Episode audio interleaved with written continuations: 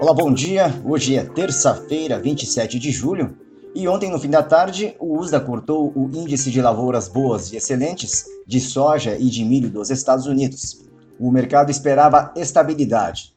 As áreas de soja boas e excelentes caíram de 60% para 58%, e o índice das lavouras de milho recuou de 65% para 64%. Agora, falando de clima, tem previsão de mais dias com calor acima da média e pouca chuva no noroeste do setor produtivo. E os radares mostram temperaturas amenas e chuvas esparsas para a porção leste, onde as lavouras estão em melhores condições. E para fechar agora falando do financeiro, o dólar index tenta retomar altas após um fraco início de semana. O SP500 deve fazer mais do mesmo e renovar a máxima histórica ao longo do dia. Por hoje é só, um bom dia e até mais.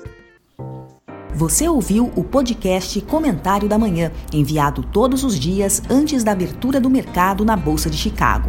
Para conhecer os nossos outros podcasts e também os serviços de assessoria em comercialização de soja, milho e algodão, acesse agerural.com.br e entre em contato com a gente.